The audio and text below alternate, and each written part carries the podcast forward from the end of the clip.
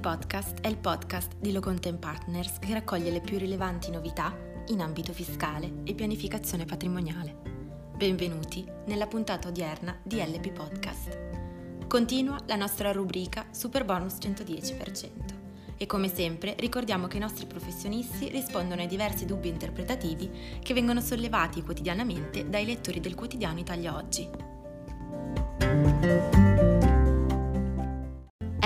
Il primo quesito. Il cessionario, persona fisica e lavoratore dipendente, può portare in detrazione nella propria dichiarazione dei redditi il credito fiscale ottenuto in cessione?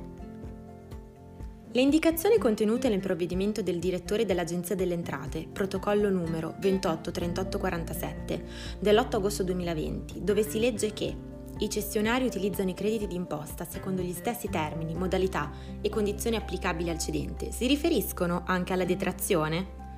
È quindi possibile per il cessionario ottenere il rimborso IRPEF alla stessa stregua del beneficiario originale cedente?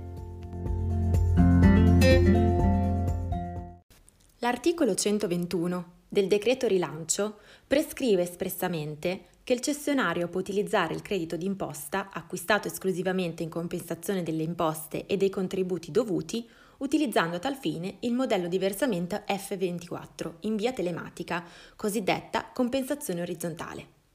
L'inciso contenuto nel provvedimento dello scorso agosto del direttore dell'Agenzia delle Entrate, riportato dal, vetto- dal, lettore, va inteso nel senso che la compensazione del credito con le imposte dovute dovrà essere ripartita nello stesso numero di quote annuali, cui spettava la detrazione in capo al beneficiario originario, nei limiti dei restanti rate di detrazione e nella misura originaria di ciascuna rata di detrazione.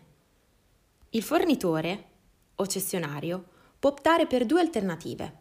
A. L'utilizzo del credito in compensazione. Oppure B. In caso di immediata monetizzazione, l'ulteriore cessione del credito ad altri soggetti, ivi inclusi gli istituti di credito e gli altri intermediari finanziari, con facoltà di successiva cessione. Possibilità contemplata anche in materia di cessione del cosiddetto ecobonus e del cosiddetto sisma bonus. Si ricorda infine che il credito d'imposta del superbonus non può essere chiesto a rimborso. A riguardo, in caso di debiti compensabili insufficienti, eventuali quote di credito non utilizzate nell'anno non potranno essere oggetto di cessione o rimborso.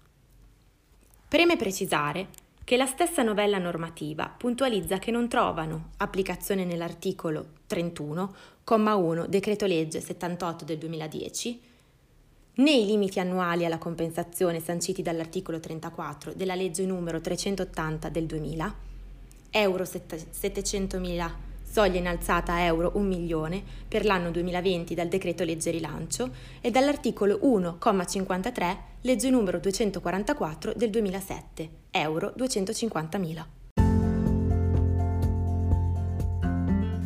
Passiamo al quesito successivo. Nel corso del 2015, in un'abitazione, è stato effettuato un intervento di sostituzione della caldaia, avvalendosi dell'ecobonus. In considerazione del fatto che, successivamente, nel corso dell'anno 2020, l'abitazione è stata venduta, il nuovo proprietario può richiedere il superbonus ai fini di effettuare un intervento di sostituzione del generatore di calore al fine di passare a un sistema ibrido pompa di calore caldaia?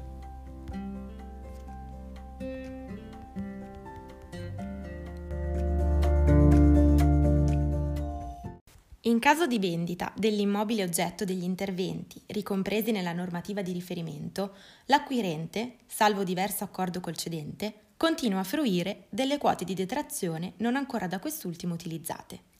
Posto quanto sopra, si evidenzia altresì che la stessa amministrazione finanziaria, nell'ambito della circolare numero 24E dell'8 agosto 2020, ha ulteriormente precisato che in linea con la prassi in materia, la sostituzione del generatore di calore è sufficiente ex sé per godere della detrazione al 110%.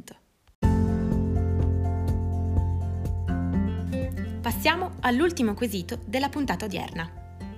Ai fini dell'accesso al super bonus, cosa deve intendersi precisamente per edificio esistente? In particolare, i fabbricati costruiti dopo il 2005 possono avvalersi del super bonus?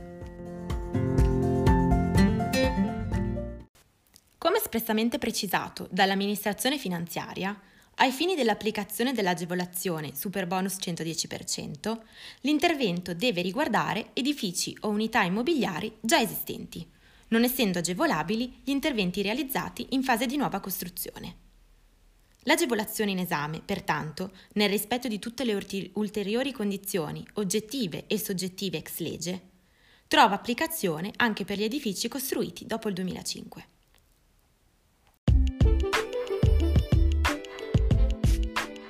Bene, la puntata odierna termina qui. Spero che sia stata di vostro gradimento e che vorrete condividerla con i vostri amici. Vi aspettiamo mercoledì, sempre alla stessa ora e buona giornata.